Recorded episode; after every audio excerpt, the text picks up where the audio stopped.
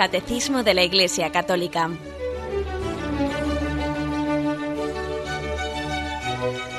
Un programa dirigido por Monseñor José Ignacio Munilla, Obispo de San Sebastián.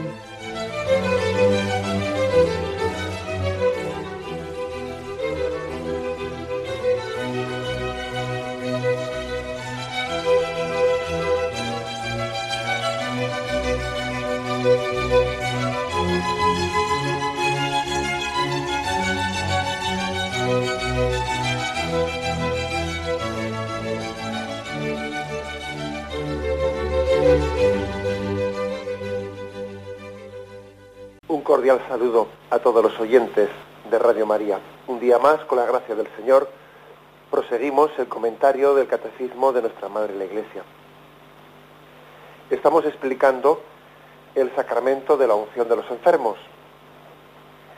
Y nos adentramos hoy en un, en un capítulo pues muy práctico de los más interesantes de este sacramento, que tiene por título Efectos de este sacramento, efectos de la celebración de este sacramento. Es a partir del punto 1520. Digo de los más interesantes pues porque todos de alguna manera sabemos cómo somos, ¿no? Tenemos una tendencia practicista que dice uno, bueno, pero el sacramento de la unción de enfermos, ¿en, en qué se traduce? ¿Qué efectos tiene? ¿Para qué vale? ¿no? ¿Para qué vale? O sea que tenemos esa, esa manera de pensar practicista y también el catecismo, sabedor de ello, nos da unas explicaciones, yo creo que muy, muy prácticas, ¿no? De cuál es, la finalidad de este sacramento de la unción de los enfermos. Son unos cuantos puntos y vamos a comenzar y hoy en el 1520 tendremos ocasión en próximos programas de, continuar allá donde nos quedemos. ¿eh? Pero el punto 1520 comienza a explicar esto así un don particular del Espíritu Santo. La gracia primera de este sacramento es una gracia de consuelo, de paz y de ánimo para vencer las dificultades propias del estado de enfermedad grave o de la fragilidad de la vejez. Esta es esta, esta gracia es un don del Espíritu Santo que renueva la confianza y la fe en Dios y fortalece contra las tentaciones del maligno, especialmente tentación de desaliento y de angustia ante la muerte. Bueno, pues en primer lugar, bueno, continúa, ese, continúa este punto. Eh, hago aquí, hago aquí una, un alto para que dividamos un poco el contenido del punto 1520, luego proseguiremos, pero me quedo aquí. Primera afirmación, eh, don del Espíritu Santo. Acordaros que el catecismo de la Iglesia Católica también recoge, recoge como parte de la doctrina tradicional de la Iglesia, la de los dones, mm, los llamados dones del Espíritu Santo. ¿no? Bien, pues entre los dones del Espíritu Santo existe un don, un don muy especial que es el don de, el don de fortaleza. El don de fortaleza que es un don que a veces solemos pensarnos que el don de fortaleza se aplica contra mm, en las acciones que tenemos con los demás, para con los demás, y es un error muy grande. O sea, lo primero es ser fuerte para con uno mismo, para saber llevar las propias dificultades de su vida, no es ser fuerte con los demás, no, no, es ser fuerte con uno mismo. Acordaros de los dones del Espíritu Santo. ¿eh? el don de sabiduría, el don de inteligencia, el don de consejo, el don de fortaleza, el don de piedad, el don de ciencia, el don de temor de Dios. Bueno, yo me quiero fijar especialmente en el don de fortaleza. ¿eh? El don de fortaleza que creo que es el don principal que se refiere a, esta, a este don de Dios para saber llevar para saber llevar las enfermedades, ¿no? para saber acometerlas, para saber hacerles frente. Es la virtud que nos asegura contra el temor de las dificultades, de los peligros, de los trabajos que se presentan en nuestra vida. Por lo tanto, un don particular del Espíritu Santo que nos es dado de muchas formas, pero en este caso concreto nos es dado a través del sacramento de la unción de los enfermos. También se da en la oración, por supuesto. También se da pues en la participación de la liturgia, también se da, pues Dios da sus dones, nosotros no somos quienes para decirle cómo darlos, pero sin duda alguna también se da como un efecto de este sacramento de la unción de los enfermos. Es un don, un don del don de fortaleza que nos da la capacidad de vencer tentaciones, ¿no? Hay tentaciones del maligno, tentaciones de desaliento, de angustia ante la muerte, ¿no?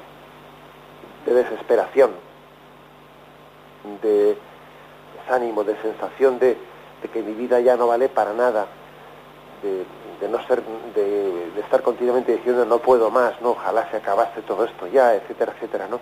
Tentaciones de desaliento muy importantes, muy fuertes, ¿no? Y, claves en la vida, porque es un momento clave en la vida. Una consideración primera.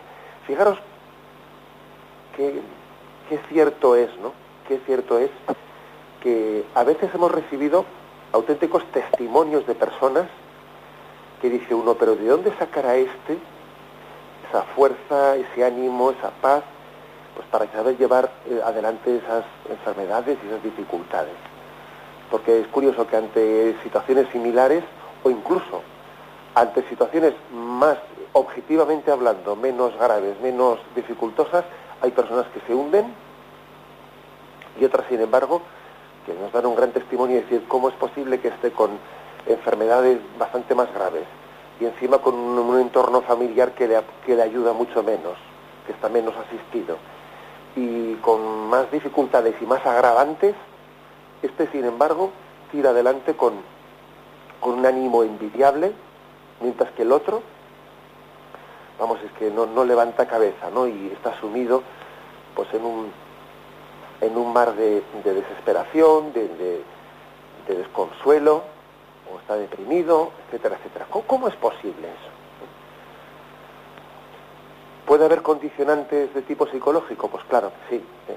pues claro que sí, eso es, pues es evidente, que también pues uno es hijo de, también de su carácter, de su forma, de su, de su fortaleza psicológica, eh, de los, bueno, pues eso es verdad, eh, puede haber condicionantes psicológicos y por eso tenemos que tener, pues yo diría, mucha discreción y mucha prudencia en la manera de juzgar ¿eh? las cosas. Y por eso Jesús dijo aquello de no juzguéis y no seréis juzgados. Y por eso la Iglesia dice de, mm, del, interior de la persona solamente Dios puede juzgar. ¿eh? Y por eso estamos llamados a siempre a dirigirnos a los demás con mucha humildad, porque no somos dueños de, de su mundo interior. ¿eh? el grado de culpabilidad que pueda tener una persona eh, pues en, su desesperación, eh, en su falta de ánimo, etcétera, etcétera, pues es algo que se nos escapa, eso nosotros no podemos, no podemos controlar, no podemos juzgar. Eh, puede haber factores psicológicos, etcétera, que bueno, pues que nosotros quiénes somos para, para medirlos. Ahora, yo creo que lo que sí que podemos decir es que no únicamente, ¿eh? no únicamente el factor psicológico es el que influye para que una persona pues eh, esté vencida por el, desánimo, por el temor, por la desesperación, etcétera. Aparte de los factores psicológicos, ojo, también hay factores morales, morales de en los que lo que está en juego es la respuesta nuestra ante la gracia de Dios la respuesta nuestra ante, ante esa llamada de Dios, ante esa apertura al don del Espíritu Santo que nos quiere dar el don el don de fortaleza. O sea que no todo depende de factores psicológicos, ¿eh? también hay, hay una lucha moral entre la confianza en Dios, que es un don de gracia, ¿no? Entre la confianza en Dios y la tentación del temor, de la desesperación. Hay una lucha moral. Lo que nosotros no, no somos quienes, como digo, es para en esta persona en concreto, en esta persona en concreto o en la otra, pues empezar a juzgar eh, pues hasta qué punto esta es una persona que tiene pues mayor culpabilidad moral o no, este es un aspecto más psicológico en ella, eso nosotros no sabemos.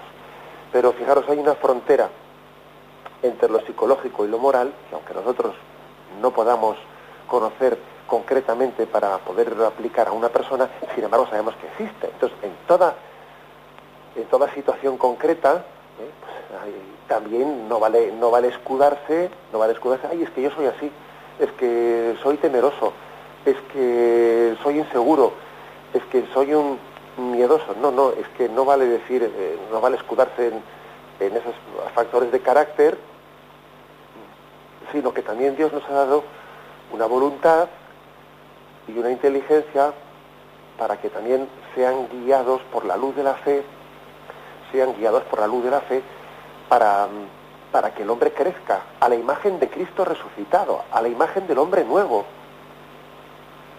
de ese hombre nuevo que vence al hombre viejo. Por la gracia de la resurrección, ¿no? También llevamos la enfermedad de una manera distinta. ¿eh? Después de Pascua de Resurrección, los cristianos escuchamos escuchamos este mensaje de Pablo a los colosenses, ¿no? Que dice, si habéis resucitado con Cristo, buscad los bienes de allá arriba, donde está Cristo sentado a la derecha del Padre. Luego, si has resucitado con Cristo, tienes que llevar tu enfermedad también de una manera resucitada. Tienes que tener un estilo, un estilo pascual ¿eh? en la manera de llevar esa, esa enfermedad. Eso no quiere decir que te vaya a, que te vaya a doler menos, eso no quiere decir que tengas, no, no, pero quiere decir que tu estilo, que también hay una luz especial del Espíritu Santo desde la resurrección de Jesucristo para afrontar también tus enfermedades. Lo cual quiere decir con esto, pues que, mm, que tenemos que recibir el testimonio de muchas personas que incluso teniendo circunstancias más complicadas que las que nosotros tenemos, pues llevan adelante sus enfermedades pues con ánimo admirable. ¿Y, eso por qué? Pues porque, porque han nacido así, así de fuertes. No, no vale decir han nacido así de fuertes, sino que el, el Señor puede hacer eso con quien es dócil a, a su gracia. El Señor puede, si tú le dejas, ¿no? Si nosotros le dejamos, el Señor puede ayudarnos a llevar ¿no? pues esa, esa, cruz de la enfermedad de otra, con, otra, con otro estilo distinto, con otro tono distinto en la vida, ¿no?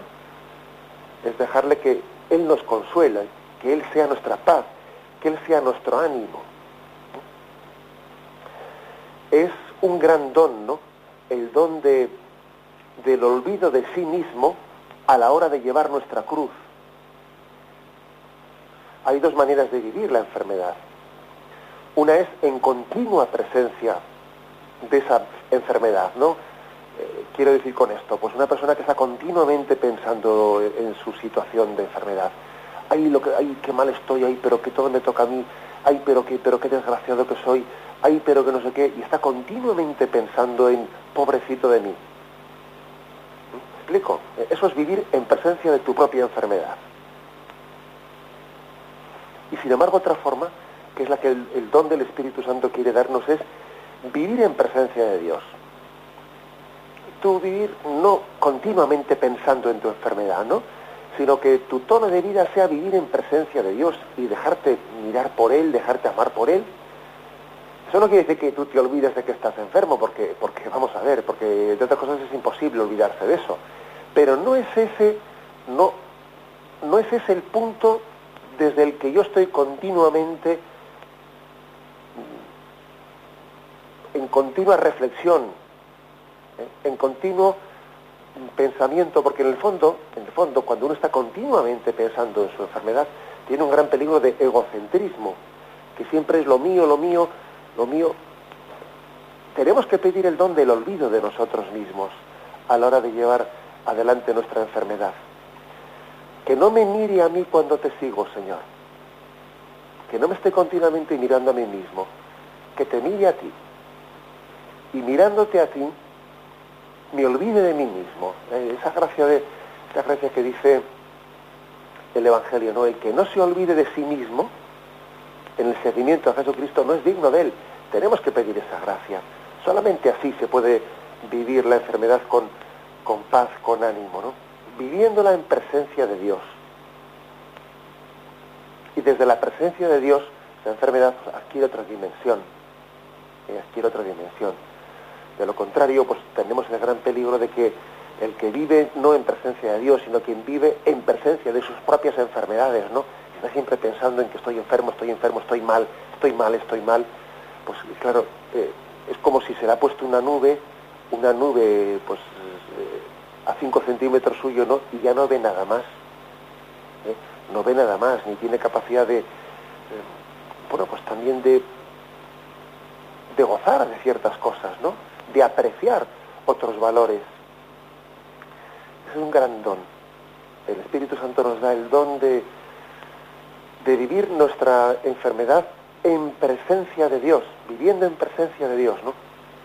Lo cual nos da la capacidad de paz, ánimo, de consuelo en medio de nuestra situación. Que no me mire a mí cuando te sigo. ¿eh? Creo que esto es una, una explicación concreta. Es decir, aquí lo que dice el Catecismo en este punto 1520 es que la fe también tiene que traducirse en confianza a la hora de vivir la enfermedad. No vale una fe teórica. No es suficiente una fe, ¿no? Pues de una fe que conoce el catecismo a la perfección, una fe capaz de responder pues todas las preguntas del catecismo, que sabe de los misterios, que es capaz de responder de los misterios de la Santísima Trinidad, de cuál es el cuerpo místico de Cristo, de cuáles son los dones del Espíritu Santo, las obras de misericordia, una fe muy teórica, muy de libro, muy de catecismo, pero que luego cuando llega a la práctica, ¿eh? cuando llega a la práctica, pues bueno, pues de, repente se, se, desespera. Ojo, tenemos que pedir que nuestra fe no sea únicamente una fe intelectual, sino que sea una fe práctica. Hay personas que saben mucho catecismo, eso puede ocurrir, ¿no? Hay una persona que sepa mucho catecismo, pero que luego en la práctica, eh, a la primera dificultad, eh, no, no tiene confianza se, desespera.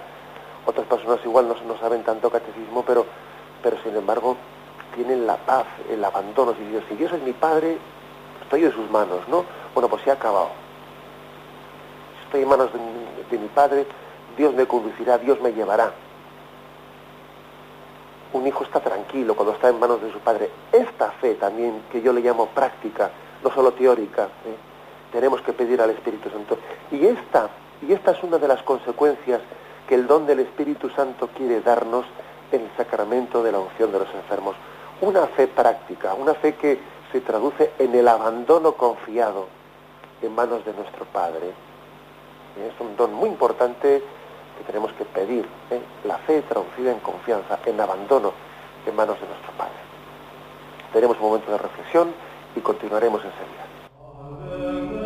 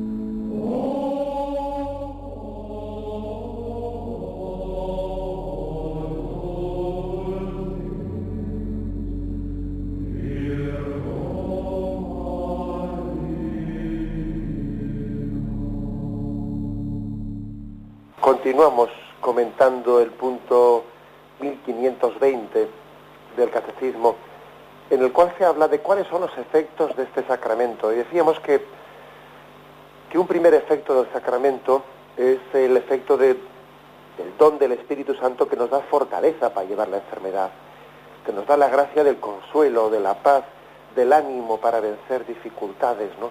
para vencer la angustia, el temor. Estamos hablando de un tipo de temor, un tipo de temor que del que podemos ser culpables. ¿eh? Porque vamos, adelante hemos dicho que, que, hay que distinguir entre lo que es lo que son los condicionamientos psicológicos, que hay personas, oye, pues que son más temerosas, hay personas que son más inseguras que otras, ¿eh? personas que son muy echadas para adelante, pues ya se ve, ¿eh?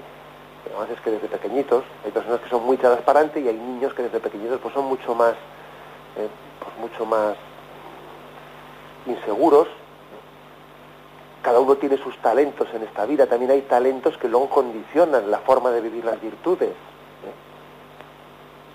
Hay talentos que facilitan una virtud y hay talentos que facilitan otras virtudes.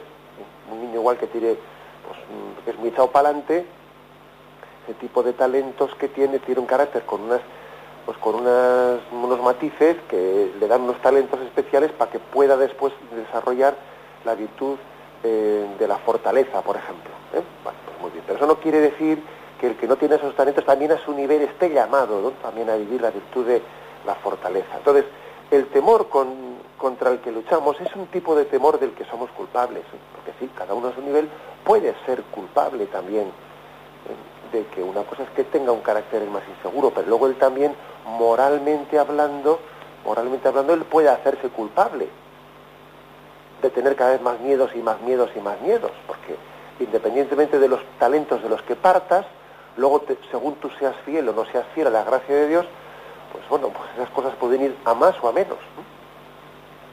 Hay un refrán que yo creo que me, que me lo habéis oído a mí decir más de una ocasión, que creo que es que es muy importante, ¿no? Dice que el que teme sufrir, sufre de temor. El que teme sufrir, sufre de temor. Eh, si tú estás continuamente temiendo, ay, es que lo que no quisiera es verme solo en el momento último de la enfermedad. Ay, es que lo que no, lo que no quisiera es tener que dar trabajo a nadie en los años finales de mi vida. Ay, es que lo que no quisiera es tal, lo que no quisiera es que nadie me sacase de casa. Lo que no quisiera es tener que ir a otro sitio y allí no sé qué, a mí me gustaría, el que teme sufrir, sufre de temor, porque está continuamente ya, antes de que las cosas ocurran incluso, ya las está padeciendo, ya las está padeciendo. Con lo cual, ¿qué quiere decir con esto? Pues que el temor es una tentación que hay que exorcizar, que, que hay que rechazar.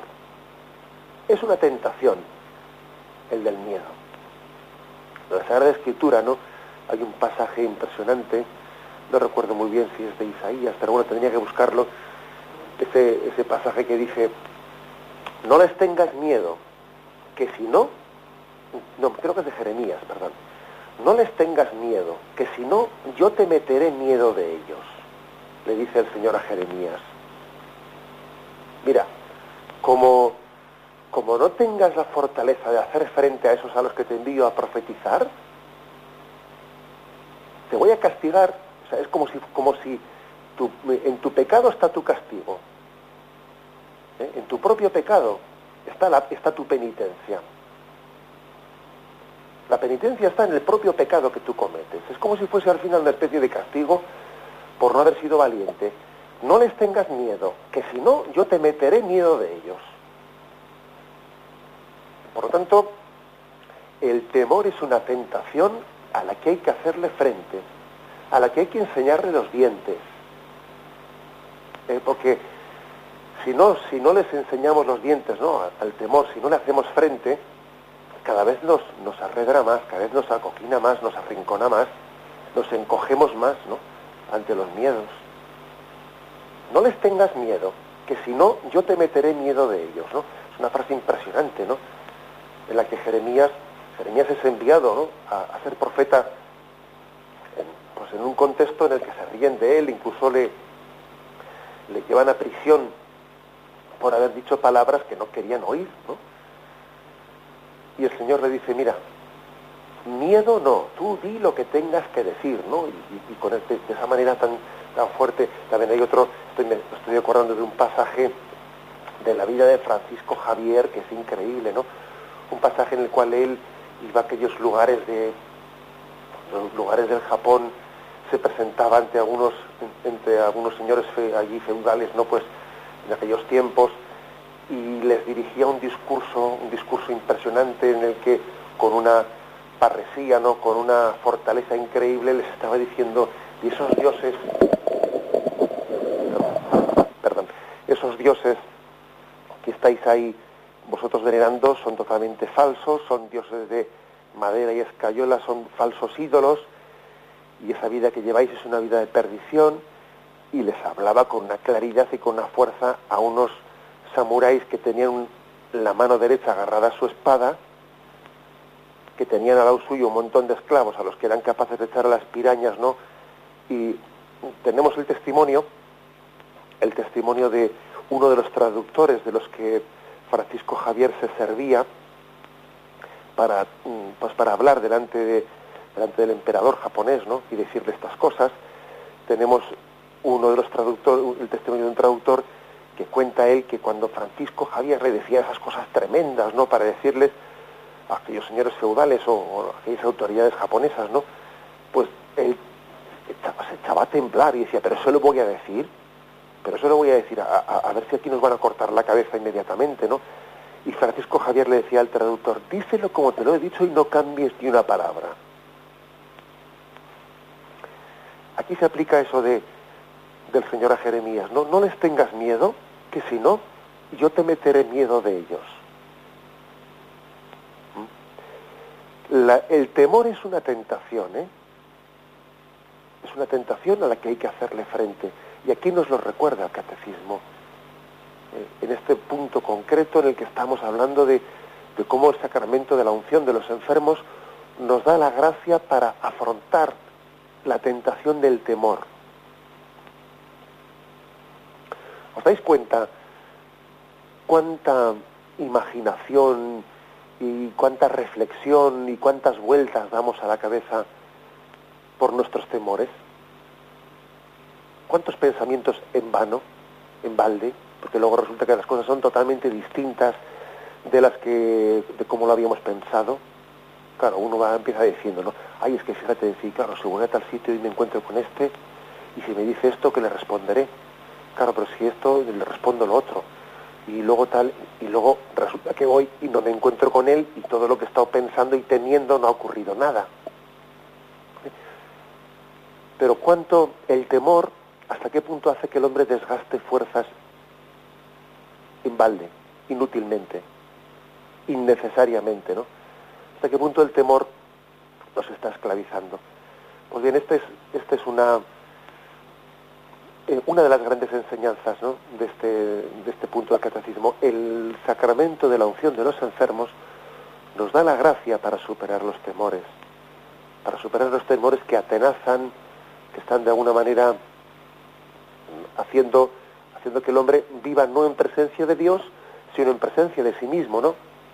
De sus cosas, mis problemas, mis retos, mis tal, mis cual, ¿no? Si es que, si es que es un don de Dios verse en su presencia. No estamos diciendo con esto de que uno se olvide de que tiene que ir al médico el miércoles, ni de que tiene que tomar la medicina a tal hora. No, no es olvidarse de eso, pero sí es vivir en presencia de Dios sin que la continua sin que el pensamiento de la enfermedad sea pues casi el horizonte eh, que me angustia, en el que me levanto, en el que me, en el que me acuesto, con el que medito, no, vivo en presencia de Dios. Bien, hay un, hay un texto muy importante, ¿no? Un texto muy importante, el de Hebreos 2.15, que se nos ofrece aquí en el Catecismo. Vamos a intentar eh, extraer de él también la gran enseñanza. Dice, esta gracia es un don del Espíritu Santo que renueva la confianza y la fe en Dios y fortalece contra las tentaciones del maligno, especialmente la tentación del desaliento y la angustia ante la muerte. Bueno, aquí se nos ofrece este texto, ¿eh? el texto de Hebreos 2.15. Vamos a leerlo. Leo desde los versículos antes. Pues tanto el santificador como los santificados tienen todos el mismo origen. Por eso no se avergüenza de llamarles hermanos. Cuando dice, anunciaré tu nombre a mis hermanos, en medio de la asamblea te cantaré himnos y también pondré en él mi confianza. Y nuevamente, henos aquí, a mí y a los hijos que él me dio. Por tanto, así como los hijos participan de la carne y de la sangre, así también participó él de las mismas, para aniquilar mediante la muerte al Señor de la muerte, es decir, al diablo, y libertar a cuantos, por temor a la muerte, están de, por vida sometidos a la esclavitud. Bueno, fijaros un texto, Hebreos 2.15, en el que dice, Cristo viene a libertar a los que por temor a la muerte están de por vida sometidos a la esclavitud. Temor a la muerte, temor a la enfermedad, eh, temor a la muerte. Y Cristo viene a libertar, a libertarnos de este temor que dice que nos somete a una esclavitud, a la esclavitud del miedo. Eso que decía yo antes, ¿no? El que teme sufrir, sufre de temor. Está esclavo de sus miedos. No es capaz de, gozar de la vida porque sus temores le tienen atado.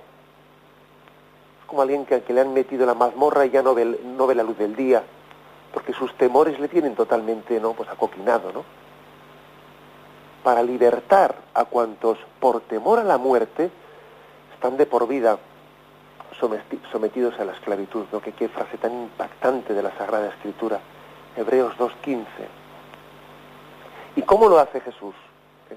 cómo lo hace pues aquí lo ha dicho eh, lo ha dicho pues, en los versículos anteriores no él participó de la sangre y de la carne para aniquilar mediante la muerte al Señor de la muerte.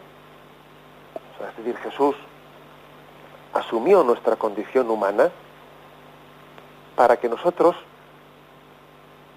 yendo detrás suyo, no poniendo nuestros pies donde Él ha marcado sus huellas, pues en el camino, pues venzamos el temor a la muerte por aquel que ha vencido la muerte.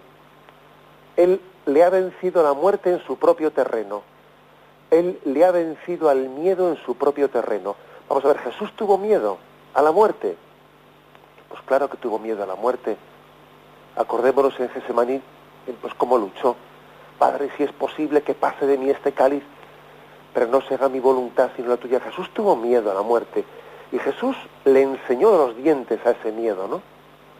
Y pronunció, hágase, sea tu voluntad, confío en ti. O sea, Jesús nos enseña a vencer el miedo a la muerte afrontándola, dándole cara, haciéndole frente, ¿no? Él ha participado, ¿no? De esta condición nuestra mortal que ha padecido, ¿no? Pues eh, el temor y nos ha enseñado a hacerle cara, a hacerle frente. Y ahora él dice, mira, yo he pasado por el miedo a la muerte. Agárrate de la mano a mí firmemente y unido a mí por la gracia ¿no? de Jesucristo y por la gracia de este sacramento en concreto, afronta ese temor a la muerte. No, no, no te dejaré solo, yo camino junto a ti. Este Cristo glorioso es un Cristo que no quiere también dejar de seguir acompañándonos en el camino de nuestra pasión concreta y personal, ¿no? Pero te dice, afronta, agárrate de la mano y no te dejes, ¿no? No te dejes amilanar, ¿no? Por ese, por el temor a la muerte viene a libertarnos Jesús de ese temor.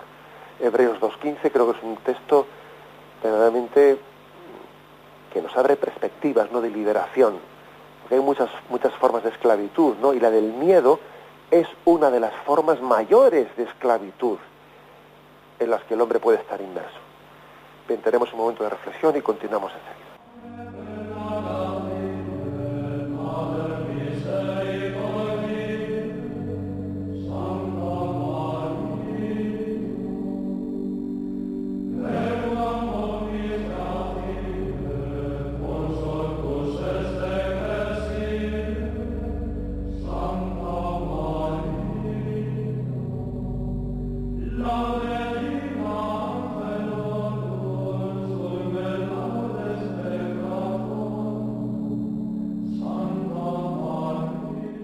Estamos eh, comentando el punto 1520 del Catecismo de la Iglesia Católica, punto referido a cuáles son los efectos del sacramento de la unción de los enfermos.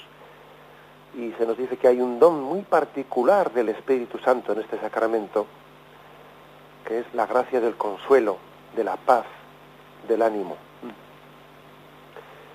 Ten paz, ten ánimo, ten el consuelo, ¿no? Está claro que está claro que el mayor consuelo que podemos tener pues es el no o sea, el sabernos el sabernos que no estamos solos. Ese es el mayor consuelo. Porque hay una hay algo peor sin duda alguna que el sufrimiento que es el sufrimiento en soledad el sufrimiento sin sentido. Y el cristiano sabe que él no no camina solo sino que Cristo camina junto a él, ¿no? Según ese texto que ahora mismo acabamos de leer, ¿no? El texto de Hebreos 2.15. Él ha participado, ¿no? De, de nuestra carne y de nuestra sangre, de esa condición mortal que tiembla ante la muerte. Y él ha aniquilado la muerte al Señor de la muerte en su propio terreno. Él ha juzgado la partida en el propio terreno de la enfermedad, de la muerte, del sufrimiento ha jugado la, pues ha jugado en su terreno. A mí me recuerda mucho ¿no? la forma en la que el Señor ha querido llevar a cabo pues su misterio de, salvación y redención. Me recuerda pues aquella aquel episodio que nos enseñaban de pequeños cuando se nos hablaba de la historia de los clásicos de Grecia y se hablaba se nos contaba aquello de lo del caballo de Troya recordáis el caballo, el caballo de Troya Troya era una ciudad pues que estaba inexpugnablemente rodeada por una muralla y era, y era imposible penetrar en ella, ¿no? Entonces los griegos idean, idean una, pues una estrategia, ¿no? Muy astuta, que es la de decirles, pues que les van a regalar, ¿no? Pues como recuerdo así de, de complacencia, etcétera, les van a regalar un gran, un gran caballo de madera inmenso, eh, de muchos metros de altura, que abren la puerta de esa muralla y se adentra el caballo de madera y resulta que dentro del caballo de madera, porque tenía 15, 20 metros de altura, estaba lleno por dentro de soldados que eh, estaban de esa manera penetrando dentro de la muralla y así una vez que el caballo había penetrado dentro, salían de dentro del caballo y conquistaban la ciudad de Troya. Bueno, pues esa, esa, ese episodio de la historia de Grecia, a mí me recuerda, si me permitís esta, esta explicación, ¿no? o esta evocación, ¿eh? me recuerda cuál ha sido la forma en la que Jesús ha querido redimirnos. O sea, Él se ha introducido dentro de esa muralla que estaba, que era la muralla de la muerte, ¿no? La muralla del temor. Él se ha introducido en líneas enemigas, para entendernos, y desde dentro Él ha matado a la muerte la muerte ha sido muerta en su propio terreno. El miedo ha sido muerto en su propio terreno, ha sido vencido en su propio terreno. Jesús, Dios, ha, asumido la carne y la sangre, la condición humana, humana, temerosa de por sí, no por naturaleza, la ha asumido y ha vencido al temor en su propio terreno. Ese es el misterio de la encarnación y de la redención, ¿no? En el que Jesús nos ha salvado no desde fuera, sino desde dentro. A veces nosotros nos pensamos que Dios, nos pensamos como si Dios fuese una especie de hada madrina que tiene una varita mágica y desde allá arriba, ¿no? Pues, pues bueno, nos, nos está como enviando a, unos dones de gracia, ¿no? Como cuando vemos en los dibujos animados que la, el hada madrina envía así, envía desde lo lejos, ¿no? Con su varita mágica unos dones, unas dádivas divinas. No, no, ese no es el estilo. Ese no ha sido el estilo de la encarnación. Jesús ha tomado carne de nuestra carne, sangre de nuestra sangre, y ha experimentado lo que es la condición humana con su miedo a la muerte, con su instinto de supervivencia, que nos agarramos a un clavo ardiendo y, y aprendido sufriendo a obedecer y ha vencido a la muerte en su propio terreno. Entonces, la gran afirmación ¿no? que creo que nos tiene que conmover, cuál ha sido, para que nadie pueda decir ahora, es que Dios no me comprende. Es que claro, es que Dios está ahí arriba y yo estoy aquí abajo, ¿no? Y claro, pues, ¿cómo, cómo me, me va a entender Él?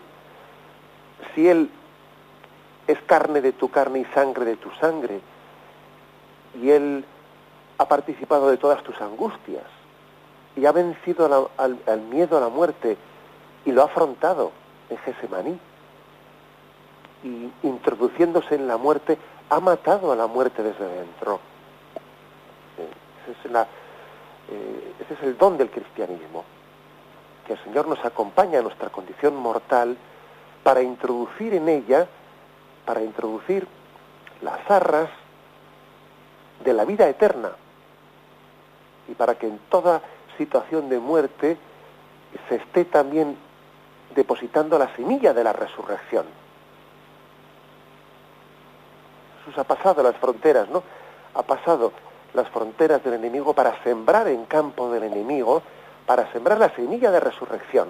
En todo sufrimiento humano hay semilla de resurrección, hay semilla de vida eterna. Bien, el punto 1520, si Dios quiere, mañana seguiremos más, en otra termina diciendo quiero concluirlo. Esta asistencia del Señor por la fuerza de su Espíritu quiere conducir al enfermo a la curación del alma, pero también a la del cuerpo, si tal es la voluntad de Dios.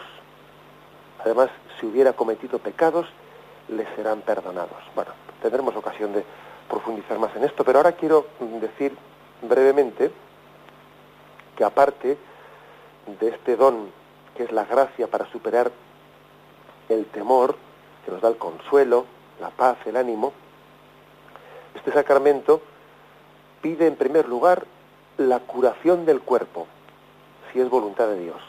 Porque en el fondo no olvidemos de que la enfermedad es una consecuencia del pecado que se introdujo pues, mm, por Adán y Eva en aquel primer pecado del hombre. Eh, el plan primogenio de Dios era que el hombre, que el hombre viviendo en la amistad de Dios en aquel paraíso terrenal, pues mm, viviese una vida natural, no sobrenatural, pero viviese una vida natural en la que no conociese la muerte. Por lo tanto, la enfermedad y la muerte se han introducido como consecuencia del pecado. Por eso también este es un pecado, eh, perdón, es un sacramento que como lucha contra el pecado también lucha contra las consecuencias del pecado, que es la enfermedad. O este es un sacramento que también pide la sanación del cuerpo, si es voluntad de Dios pide la sanación del alma, que eso es seguro que es voluntad de Dios. Y también incluso incide en, la, en el perdón de los pecados, especialmente cuando una persona no ha podido eh, confesarse, pues porque no tiene capacidad de, de, confesarse, dado su estado pues, de incapacidad de expresión que puede tener un enfermo, y entonces en ese caso, pues en los demás casos una persona tiene que acercarse a recibir la unción de los enfermos estando en gracia de Dios, eh, habiéndose confesado de sus pecados, especialmente pecados mortales, ¿no? Pero cuando una persona no tiene esa capacidad ya de confesión y tiene, sin embargo, pues interiormente pues una contrición, ¿no? un propósito de, de enmienda, el pecado, perdón, el sacramento de la unción de los enfermos le da la gracia del perdón sacramental. Esto como efectos, ¿no? Efectos que tiene este sacramento en nosotros. Si Dios quiere, mañana eh, continuaremos la explicación a partir del punto 1521 y seguiremos con esta explicación de los efectos de la celebración de este sacramento. Me despido con la bendición de Dios Todopoderoso, Padre, Hijo y Espíritu Santo, descienda sobre vosotros. Alabado sea Jesucristo.